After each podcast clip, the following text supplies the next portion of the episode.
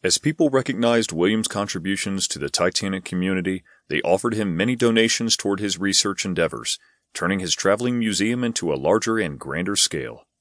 On top of his natural passion for history, the random items that fill his collection span across millennia on a global scale, which when observed as a whole represent various elements found within the writings of William.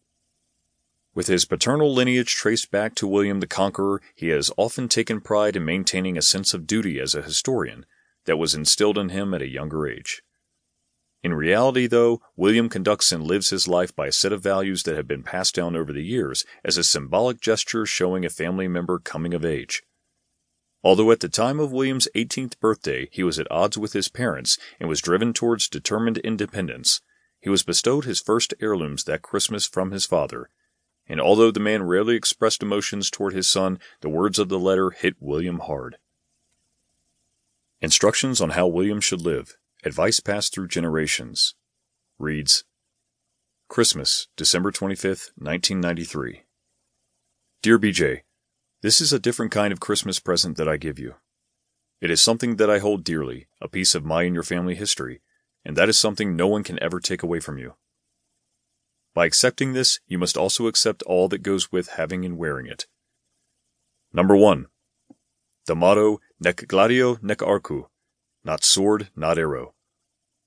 In essence, you have all that you require to succeed in this world.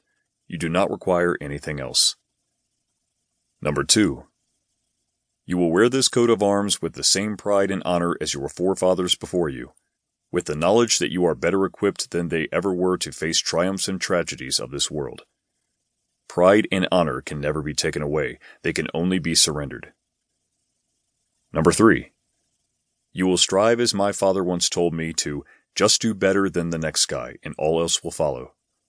What my dad was saying is that you do not have to be first in class, but try always to do better. By doing this, you will find that all things fall into place. Number four, you must understand that you are all that they were and all they ever will be.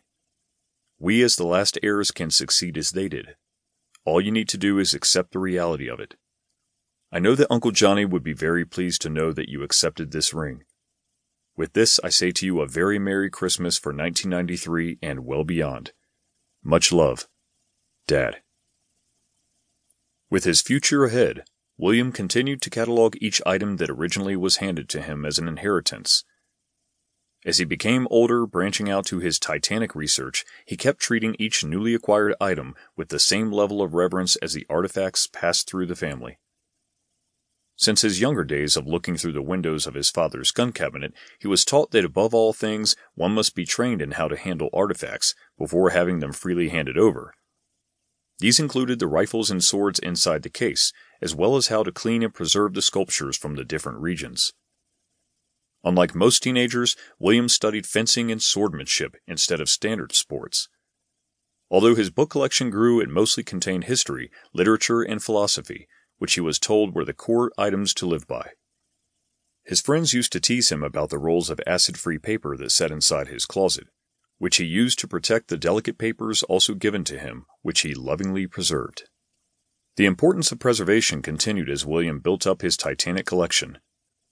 His research files are broken down not only in alphabetical order for the passengers and crew, but each deck area is also in separate folders. Actual pieces of the ship given to him as gifts from other historians are displayed in protected glass frames that one would generally find in museums.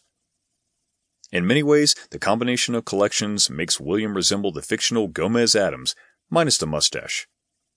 Walking through his home is similar to peeling back the layers of time, as each section is displayed from a specific culture until reaching the opposite side where a few Titanic items hang on the walls.